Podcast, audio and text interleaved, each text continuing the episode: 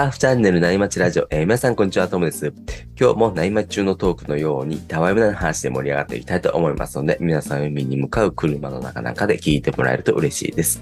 えー今日のお相手はサルさんです。よろしくお願いします。よよろしくお願いします。ろしくお願いします。どうですか、最近？最近ですね、実はあはいの、先週の週末にはいはいはい。あ新しいサーフボードですね、ちょっと衝動買いしてしまいまして、お猿さんもですか？ワイパーツさんも買ってましたもんね。やっぱりね、そういう人の話、あの、ちょっとね、あの、買ったって見るとね、私もちょっと、そういう衝動に駆られてですね、はい。ちょっと、まあ、まだちょっと妻には何も言わずですね、なんて言おうかなって今考えてるんですけど、ちゃんと交渉したとかじゃないんですね。いや、交渉しないんですよ。それやっぱりこう、家に持って帰るからバレるもんなんですか？いや、えっと、一応、私2本あいいつもあったんですけど、はいはいはい。まあ今回ちょっと、あの、前使ってた板をですね、はい。あの、うまあいい値段で少しちょっと買っ売って、で、まあ少しいい値段で売れたんで、はい。ちょっと新しいボード買ったんで、ちょっと本数的には変わってないんですけど、あまあどう見てもちょっとね、あの見栄えが違うんで、まあ、バレるのは時間の問題のかな、ならば、ちょっとその前に、妻と機嫌を見ながら、あ、確かに。私がカミングアウトしようかな。えー、どんなボード買ったんですか？そうですね、JS の、J はいあの、オーストラリアの JS サーフボードのはい。ジョエル・パーキンソン、まあ、あの、まあ、有名な板なんですけど、はいはい。そ大原宏斗選手とかも乗ってる板なんですけど、えもうゼロっていうモデルで、ー、はい。今回 EPS の板をですね、ちょっと小波用に欲しくてはいはいは買ってみました。い。で、あのー、サウさん EPS より PU の方がなんかしっくりくるって言ってましたもんね。そうなんですよ。こうここ2、3年 PU 払ったんですけど、はいはやっぱり小波用が欲しいなってちょっとずっと思ってて。うんうんうん。まあそうすると、やっぱりちょっとね、なんか違う、変わるきっかけをすると、やっぱり、まあ今まで乗ってる板とちょっと全然違う感じをもう一回ちょっと確かめていきたいなと思って、うんうん。今回ね、EPS をちょっと買ってみようかなと思って。まあでも昔の EPS もなんかだいぶ変わってきたんで、はいはないん。かちょっと今の EPS も乗ってみたいなと思って。ああ。へえ、いいですね。いやー、楽しみで、ちょっと週末まで乗れないので非常に。あ、まだ乗ってないですね。まだ乗ってないんですよ。買買ったんですよ。まだ乗ってないんで。えすごい店で買っ楽しみですね。店で買ったんですか？あそうですね。あの、その、トラミのあのうんポイントのシークエンスっていう、サーフショップなんですけど、はいはいはいはい。そこで中古ボードを買い取ってもらって、はい。で、そのまま、あの、自分のサイズに合う、ちょっと欲しい板があったんで、はい。もう買っちゃおうと思って。へえ、いいですね。中古なんですか？新品なんですか？あ、新品です、新品です。いおお。ワックスアップしました、もや、まだワックスアップしたいな。う。楽しみですね。そうですね。ちょっとまだええ家の中で妻、妻がいるんです。いそうですよね。やりにくいですよね。はいちょっとカミングアウトしたんで、ちょっと週末までには。はいはいはい。まあ、でもええ、板がうん、思ったより前の板が少し高く売れたんで、まあ、それのうん足しにして買ったんで、うん。まあ、そこまで家計の負担はでかくないのかなと思い、ちょっと言い訳を言いながら、妻にお伝えしたいなと思います。もうシークエンスさん様々ですね。たまたまですね。ええいいですね結構今回買買った理由というか、うんちょっと衝動買いした理由もあって、はいはい実はあの、まあ、毎回コナミ用が欲しかったのは、まあ、大前提なんですけど、はいはい。その前にあの、せあの大会に久々に出てたんですけど、うんうんうん。全然いい波乗れず、あの、はい打ちこけしちゃってて、おーでちょっとなんか、まあ、自分のサーフィンダメだなと振り返って、なんか少しサーフィン変えたいなっていうのをちょっと思いもあって、へえ。かつ、その日、か波かあのサーフボード買った日に、はい。あのトラビで海入ったんですけど、はい。まあ、あとその日波がしょぼくてですね、うんうんうん。もう本当に3時間入ってて1本ぐらいしかいいの乗れなくて、うん。でもう、もう波もしょぼいし、ちょっとこういう時に板走る方がいいなとか、ちょっといろいろ考えながら、まあその日も波しょぼかったんで、はいはかなり早めに上がって、い。うん。もうちょっと痛かって、ストレス発散しようと思って。ちょ気分も上がるんで、そこと。なるほどね。なんかこう、心機一転、なんか切り替えみたいな感じですね、じゃあね。そうですね。なんかちょっと嫌なことが続いて、ちょっとここでうん、また気持ちを切り替えてサーフィン楽しもうと思って。ああ、いいですね。はいい、や、楽しみですね、その板。あとなんかね、そうですね。ちょっとまた機会があれば、なんかうん PU と EPS のちょっと違いみたいなのもちょっとね、なんか少し、まあ、そんなに役に立たないんですけど、あ、いえいえいえメンツできればなと思います。いや、それね、聞いてみたいですね。そもそも PU って何とかね、いろいろありますもんね。あそうですね。ね、知らない人も多そうですし、うんうん。うん、そんなの今度も、今度聞いてみたいですね。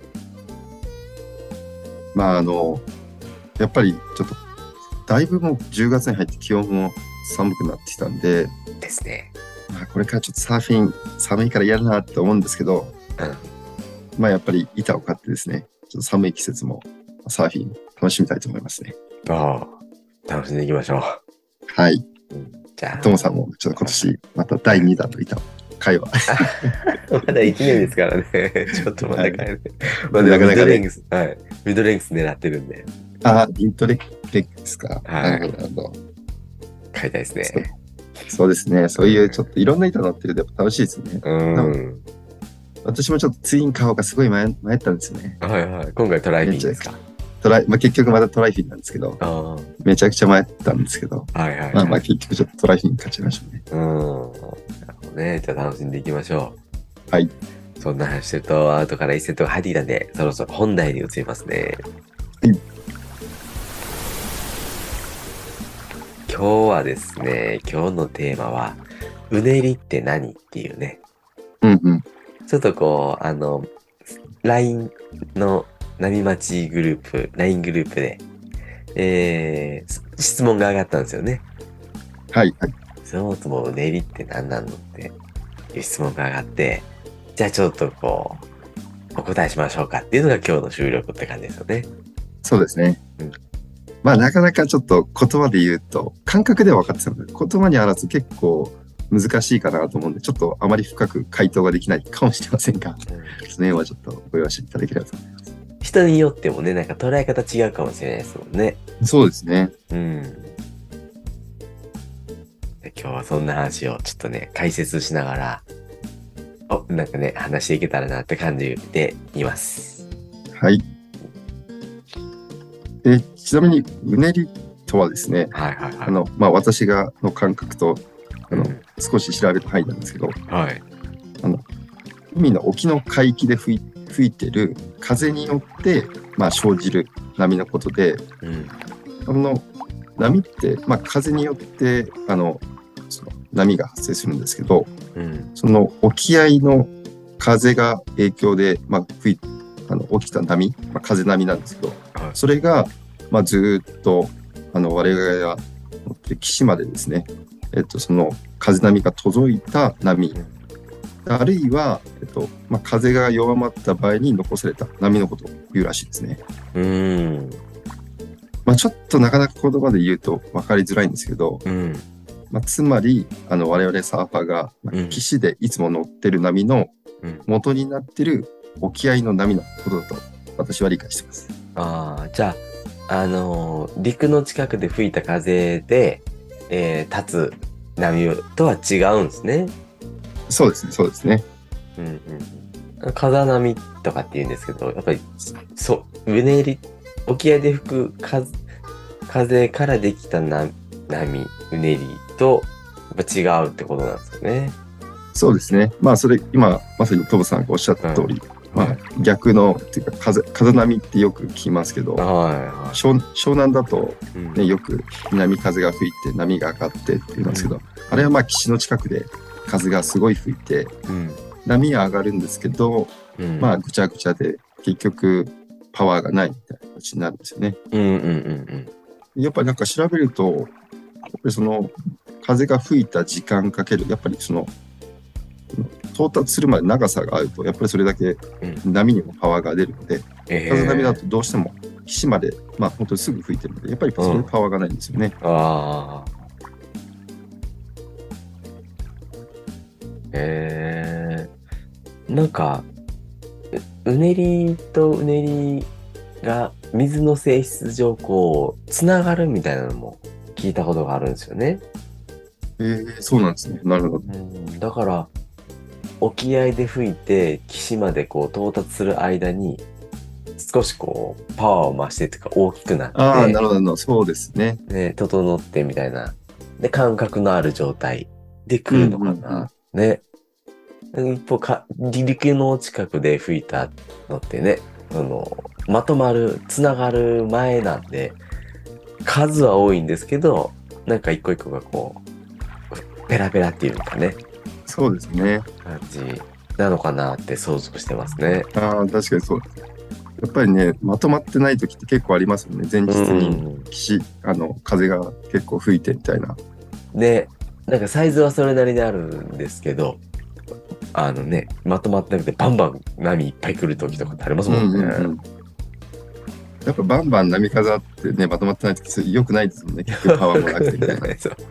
そうです、そうです。見た目にしんどそうだし、実際相手もしんどいし、し、全然楽しくないよみたいな。うん、そうっすよね。やっぱり、なんか、うね、遠くからね、あの、こっちに向かってくるうねりがある日が、やってても楽しいっすよね。楽しいですね。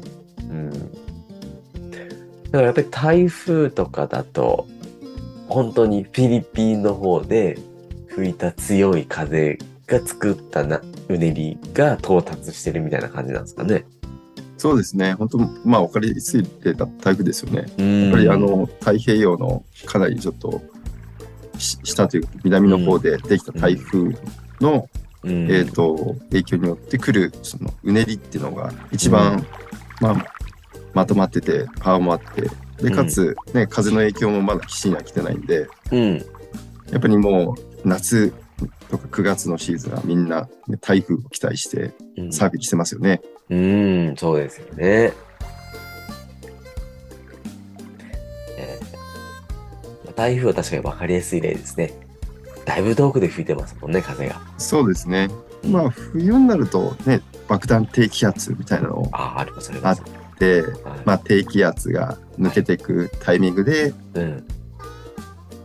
まあ、なちょっと遠く離れだったり抜けた後だったりっていうのが結構うねりが入ってきて、うん。まあ、波波も上がったりしますよね。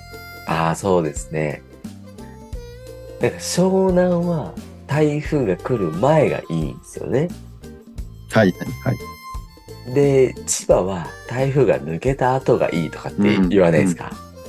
ああそうですね。うん。やっぱり湘南ってあの地形的にうんあの結構右右っていうか東にずれちゃうともううねり入らないじゃないですか。ああ、はいはいはい。あの湘南マジックってねよく言われてますけど昨日まで頭あったのにはい。次の日になったらもうドフラットみたいになんでやっぱり波なくなるのが早いですよね。ああ、南の方からうねりが入ってこないと、角度によってこう、なくなっちゃうって感じなんですね。そうですね角度によってもね千葉だったら東北東うねりが入ってるんですけど、うん湘南だと南しか入ってないんで南あ東はまあギリギリ場所によって入ってくるんでしょうけど東北東になるともう全く入んないですよね。あー。ほこまあ、日本の結構北東とか東から風が吹いたり、うねりが入ってくるケースって多いっすもんね。多いですよね。やっぱ、うん私とかともさんとかね千葉とか千葉南入ってるとやっぱ北東うねりとかうん。まあ、東側のうねりをね、千葉だと開い、全面的に拾うんで、ね波もありますしね。うんうんうんうん。なんか湘南は遠浅なんで、その台風のそのうねりとかが入っている時にすごいこう、いいシェイプされて割れるって聞きましたけどね。そうですよね。やっぱりうん台風っていうとなんか、やっぱ湘南の波がすごいいいイメージがありますよね。うん。うんありますあります。普段できないところがね、できるみたいな伝説のポイントみたいなのもあったりとか。そうですねう。んまあ反対にちょっと千葉だとちょっとクローズしすぎちゃったりして、ねなんかまあうん結構リーフのポイントしかできなかったり限られて、うんうんうん。反応しすぎちゃうって感じですかね。そうですね。うん、確かにな、そうですね。よく台風の時内房に逃げますもん。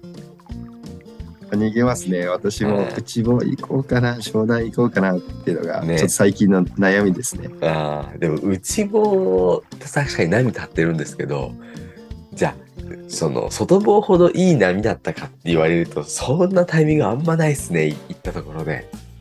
いやー、そうなんですよなね。なんとかできたぐらいな感じだよね。そうです、そうです。うん。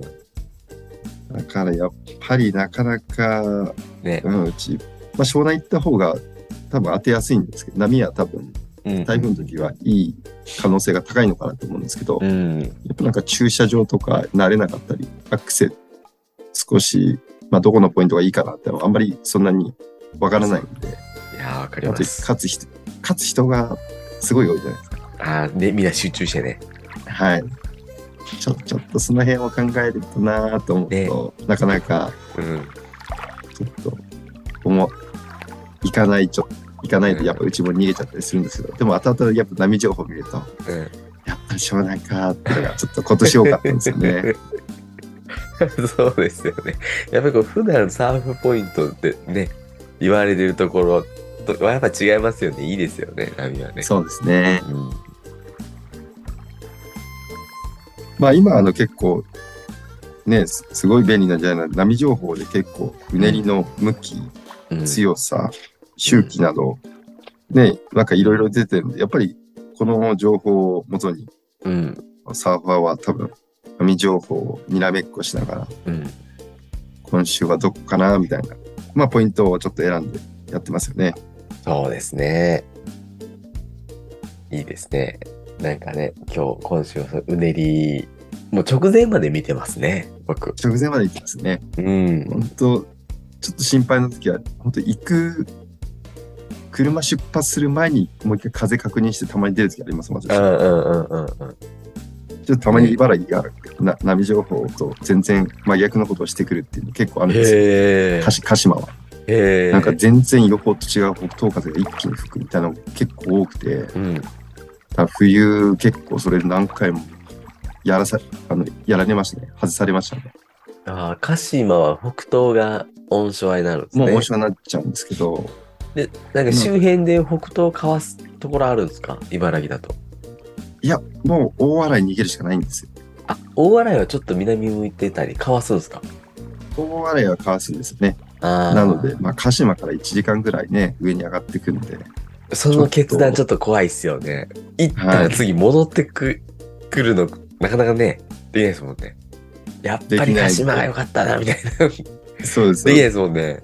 はい。なかなかちょっと怖いですね。まあ、何回も外したことある、多分、ね、人もいる、私と一緒の感じの人いると思うんですけど、えー飯岡も北東はかわすんでしたっけ？あ、川島ますよ。だから、あの、鹿島から飯岡にとか、その千葉方面に行くこともできますけど、まあ、それでもやっぱり1時間ぐらいかかりますよね。ああ、やっぱそうですね。うーんそういうなんかこうね、情報をもとにいろいろこう予想立てるの面白いですよね。そうですね。まあ、まさにこれが、あの、毎週ワクワクするサーフィンの醍醐味かなって思いますね。ね確かにそうですね。うんこれはもうホームポイントを固定していない人の楽しみかもしれないですね。そうですよね。やっうん。ぱりなんか海の近くに住んで住んじゃうと、やっぱなんかどんなに波が来ても、んね、目の前のポイントで入ろうってなると、うんあんまり気にしないかもしれないですね。ね、そうかもしれないですね。今日はいけるいけないっていうね、考え方になるかもしれないですね。うん。やっぱり我々みたいなビジターサーファーはちょっとね、その時によって、うんまあ多少行く場所を変えたり、私なんかあうの埼玉に住んでるんで、うん。千葉行ったり、鹿島行ったり、うん、まあ湘南行ったりっていうのも、まあ一応できるんでね、確かに確かに。まあその辺はその辺で、なんかいい波当てやすいのかなと思ってます。僕はあの、平佐浦に行くか、千歳とか千倉の方に行くか。結構大きな二そっちです択なんですよ。はい。ああ、そうですね。はい。ちょうどね、向きが東向いてるのと、南向いてるので、うんうんうん。なんか、難しいんですよね、選択が。そうですねうん。結構でも、千葉南平佐浦当てるのも難しいですよね。難しいです。実はあの私、はいはいはい。今年、本当さ、5年とか、なん、それぐらいぶりにうんトモさんのちょっとホームポイント、閉鎖裏に行ったんですよね。はいはいはい。で、その時も本当ちょうど台風が来てて、うん。そこまででかくなかったのかな。うんあまあ、あの、閉鎖裏でクローズするほどじゃなくてうん。よかったんで、狙ってみたんですけど、うん。まあちょっと外しちゃいましたね。ああ。まだうねり小さかったですか？いや、ちょっと、少しでかかったですかね。まあ、あ頭オーバーぐらいあ。で、でかいっすね。でかつ、ちょっと地形があんまり良くなかった。ああ。へえ。あとはな入るポイントを、あの、メインのポイントで、まあみんな入るとこで入ればよかったんですけど、ちょっと人多いなと思って、はい。もうちょっと違う、ずらして入ったんですけど、はいはいはいまあ人がいないから。はい。やっぱそっちって人いないから、ついてって、やっぱ波全然良くなくて、はいそこで2時間ぐらい入っちゃって、はい全然もうダンパーで良くなくて、結局戻って、みんな集中してるところに入ったんですけど、まあそっちの方が波良かったんで。朝から朝一からそっちに入ればよかったなと。え、ビーチのポイントですか？両方とも。リオトンビーチですね。えー、あの、台風来た時は、頭オーバーあったら、いや、リーフのポイントがあるんですよ。ああ、リーフがあるんですね。はい。そこがね、いつもよ、いいですね。へえ。でかい時は。あーまあ、ちょっとそんぐらいになったらやっぱりリーフなんですね。うん。結構ね、ダンパーになる、ワイドでダンパーみたいになるじゃないですか、でかくなると。なりますなります。じゃあその日もそうだった。ワイドで電波で、ね、ダンパーでちょっと沖で割れてて、うんうんうんうん。あ全然楽しめなかったな。うん。なかなかね、難しいですよね。トモさん、今年台風で当てましたね。僕ね、あのどれぐらいだろう、こうし腹胸ぐらいのやつを一回会いましたね。一回だけ。ああ、そうですか。台風じゃなかったのかなちょちょっと強い低気圧みたいなんで、ああ、なるほど、なるほど。はい。でそれ一回閉鎖裏でよいいのありましたね。ええなかなかね、今年でも台風少なかったですよね。うん。少し。うん。そうですね。うん。なんか本当にちょっと少なかったかなと思って。なかなかいい、うんいい波。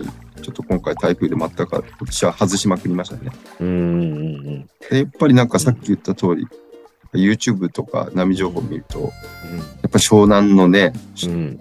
やっぱ台風が、の波すごい良さそうでしたね。うん。動画で見ると。ああいうの見ちゃうとな、やっぱ、振ればよかったなって後悔するんですけど。で、蓋開けるとってありますよね。だけれど、うんはいでず来っとね、台風かな。あ、湘南かなと思いますね。うんやっぱりこう、いずっと通っとかないとなかなかわピンとこないですよね。わかんないですよね、情報見てもね。これはいけそうなのかどうかっていうのはね。そうですね。やっぱね、その時だけ湘南行ってもなかなかそれで本当にね、うん。どこのポイント行っていいかもわかんないし、当てられるかちょっと微妙ですよね。無駄な時間使っちゃうんですよね。はい。無駄な時間。そうです、そうです。うん。それで友達同士だったらいいですけどね。ああだこうだ言うのが楽しいですけど。うんうん一人だと本当に 運転してるだけですからね。あそうですね。そうなんですよ。だからやっぱり一人だとさすがに湘南まで行く気はないしないんで、ねねやっぱ誰かと相乗りして行かないとちょっと、ね、お金的にもかかるし、うん。ちょっと運転時間も長いし、辛いなって思いますね。ね、埼玉からだと湘南ちょっとありますもんね。ちょっとありますね。うんうんうん。でもね、ヘイサウロなんかだとあれですよ。南風がずっと吹いてて、北風に変わる瞬間があるんですよ。ああ、はいはいはい、ありますね。うん、その時に出会えると、やっぱり、あ、今日絶対いいなってのがありますね。ああ、なるほど。うん。その風の変わるタイミングを狙ってね、はい。行くと、まあなかなかそのタイミングって、ね、我々みたいになんか子供いて週末サーファーをいると、本当にね、行く、毎週行ってるタイミングが同じだから、うんそこになかなかその時間が合うはずがないんです。自然が。うん。ね、もうし自然側から合わせてくれないと合わせてくれないね。無理ですねやっぱりね、いい波当てると、一日中粘って、うんまあ本当夕方良かったみたいなうんうんうんうん。タイミングがあるんで、難しいなって。うん。それはあるかもしれないですね。うん。うん、まあ、なかなかね、うねりを当てるみたいなのはね、難しいですね。そうですね。うんまあ、うねりの向きとか、ね、うんその言ったし、さっき言った周期とか、まあ、うんポイントのその地形が、その、ね、うねり向きだとポイントどこがいいかとか、まあ、地形はうん。今どこがいいかとか、まあ、そんなのも考えて波当てなきゃいけないんで、うんあと潮のね、あの、満潮ねか干潮かっていろんな要素があなかなか難しいですよね。難しいですね。うんで、うねりがそのね、風で、まあ、ちょっと最初のね、うねりって何って話に戻るんですけど、はあのね、沖合で吹いた風がどこで吹くかとか向きによって、うねりの入ってくる角度が違いますもんね。い。そうですね。角度が違うと、これまた全然違うんですよね。そうなんですよね。角度が違うと、そのね、なんか突き出してる陸とかにこう遮られて入ってこなかったりするんですよね。うん。で、なんかこう入ってきたとしても、このポイントはその角度だとあんま良くないんだよな、みたいなこの地形が影響するんですよね。そうですね。なんかひ東だと千葉、北だと暖波になっちゃうなとかって、ねうんうんうん、まあ東だとあったりするんで。うーん、そうですよね。で、その地形も、下が岩だったら毎日一緒なんですけど、うん。下がね、砂だと変わったりもするんですよね。あそうですね。はい。特に川とかが流れ込んでたりすると変わりますもんね。あもう全然違いますよね。うん、季節によってとかで。で、そこに風の要素が入ってきますからね。そうですね。風がね、向きが今度、オンショアかオフショアかみたいな、サイドオフかみたいな。で、か、うねりがいい感じに入ってきたとしても、風向きで、とか強さによって、うん。今日いいか悪いかも全然決まりますもんね。うん。いや、すごい今にいろんなね、要素が本当聞いてるだけでいっぱいあるんで、そりゃ波なんかそうそう当たんないなって思いますね。そうですよね。それがね、潮の満ち引きのタイミングにピタッとね、合うっていうね。満ち、満ちてる時はいい場所とか、引いてる時がいい場所みたいなね、ポイントによってもいろいろありますよね。ありますもんね。うん。そのすべての要素がピタッと合うと、ザデイになるんですね。査定になるんですよね。まあ本当に年に1回あるかないかっていう、まあ多分みんな自分のザ・デイ、まあね、うん自分のレベルによって多分ザ・デイが違うと思うんで、そうなんですよね。そこをみんなね、うん毎週とか、まあ、探して、サーファーは多分、ワクワクしながら多分海に行ってるんでしょうね。うーん。ね、その、今ま、今言った自然の条件がピタンとあって、そこにこう自分の技術がね、まだそれもピタッと合わないとザデイ、個人のザデイにならないですもんね。そうですね、個人のザ・デイにならないですね。なんねかプロサーファーがこの間、うんねあの the day ってなってましたけど、うんダブルぐらいでチューブでグリグリで the day って言っても、ね、我々サーファー入ってた、まずうん沖に出れないし、みたいな。そういえばクローズですからね、我々から。そうです、そうです、そうです。 the day じゃ全然ないですからね。うん。で、またね、ビギナーの、本当に初心者の方にしたらね、そんなに、なんか、あまり大きすぎてもね、あれなんで、小さな波で綺麗な、長く乗れるのがザデだったりもしますからね。そうですね。うん。で、今度そこに自分の持ってるサーフボードのね、相性なんかもあるかもしれないですもんね。ああ、なるほど。そう、あ密室さすがトモさんうみたいなねまいですね。はい。ね、それこそサーフボード、チョイスがまた、ツインがいいのか、ニットがいいのか、うん。EPS がいいのか、みたいなね。うん。もう、それが完璧に揃うタイミングっていうのがね、これ年に1回どころじゃないですね。ないかもしれないです数年に1回ですよねね。そうですね、そうですね。うんそれに出会えた時の感動はね、忘れられないですよね。やっぱほんとね、いい波だと言って忘れられないですよ、今になっても。うん。ねなんか、トロンとしたうねりからね、あって、フェースを走っていくの、なかなかね、ないですよね。ないですね。うんガラスのようなね、あの、うねり、フェースがあって、ずっと先に続いてるっていうのはね、ねやっぱなかなかないですからね。うん、ないっすね。まあでもそういうのをこうね、なかなか出会えないからこそ、ロマンがあっていいっすよね。そうですね。まあ本当に、多分単純にみんなそそれを求めて、多分ね、ずっとサーフィンやってるのかなって思いますね。やっぱサーフィンって、毎回違うのがやっぱり面白いですよね。まあそうですよね。飽きないっ回ていうか一緒だったら多分飽きちゃってるかもしれないですね。うん。本当に違いますもんね。確かに自然の、こう考えると自然の要素結構強いっすね。そうですね。もう自然と戦ってますね。戦ってますって、対峙してますね、自然とね。はい。向き合ってますね。いい、いいスポーツですね。そうだね。リスポーツですね。うんあリフレッシュして、まあねワクワクしながら、いつまでも子供のように、毎週楽しみながらいけるスポーツなんてないと思うんで。そうですね。黙っていたかっちゃったりとかね。ちょっとどうしようかな、それ。ちょっと今週中にはカビガードしないとそうですね。な。はい。ぜひ、あの、いい形で着地させてください。ありがとうございます。いい着地で。はい。じゃあ、今日はそろそろ4時間なんで、この辺で終わりにしようかなと思います。えー、サルさんありがとうございました。はい。こちらこそありがとうございました。それではですね、今日もパナエさんのキンキンを聞きながらお別れです。えーそれでは皆さんのところにいい波が来ますように、えー失礼します。